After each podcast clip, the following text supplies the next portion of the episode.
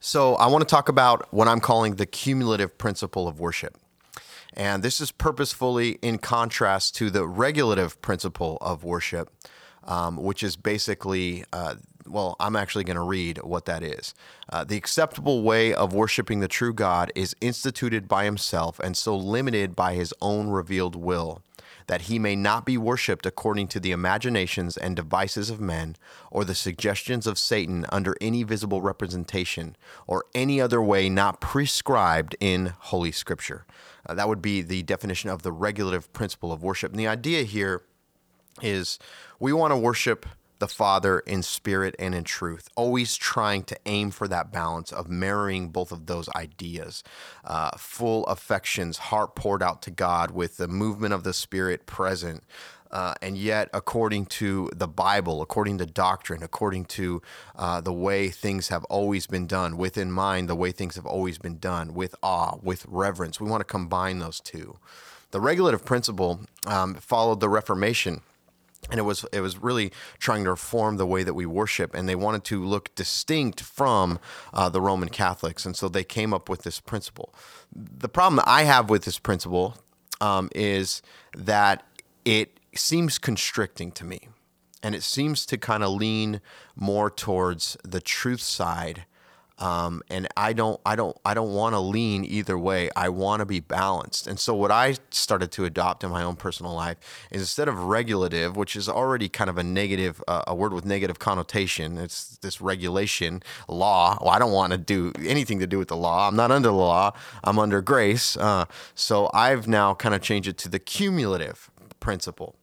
And so the, the way that this works for me, instead of saying these are the things I can't do because I don't see them in, in the Bible, it's just a change of mind to say these are the things that I can do because they're in the Bible. So if I see David crying out to God with raised hands, that's that's that's open to me as a form and an expression of worship. If I see a musicianship happening on stringed instruments, well, I'm going to tell my wife right now, I need another guitar. Stringed instruments are allowed, um, and I'm actually going to use this principle to now bring in uh, ways that I can carry affections uh, to God. And the idea always here is that I'm trying to bring a gift that is honoring and pleasing to God. I want to bring him something that he wants to receive.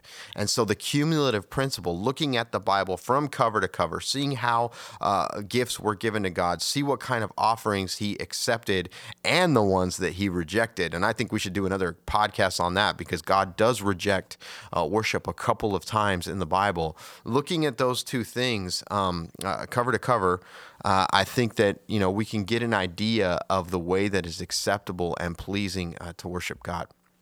And I think that it's so expansive and it's so freeing.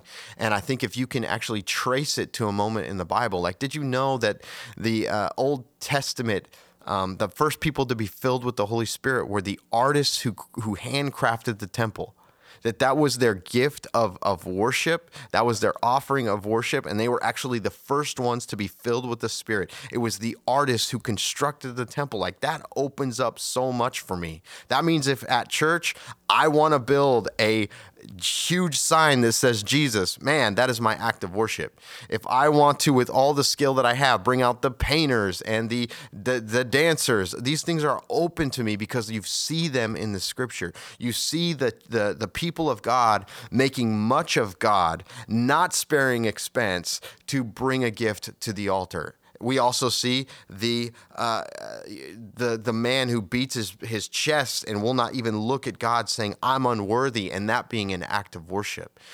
And so the cumulative principle for me is the bringing in of all of these avenues for worship. It's and it's also kind of just uh, opening your mind and your eyes as you read through the Bible and having a mind's eye to say, man, that's cool. I'm going to worship through that that methodology next time, or that's cool. I want to try and worship through through that methodology. Um, and I think that it really empowers our worship and um, gives it a, a foundation of truth that is going to help us always be spirit and truth worshipers.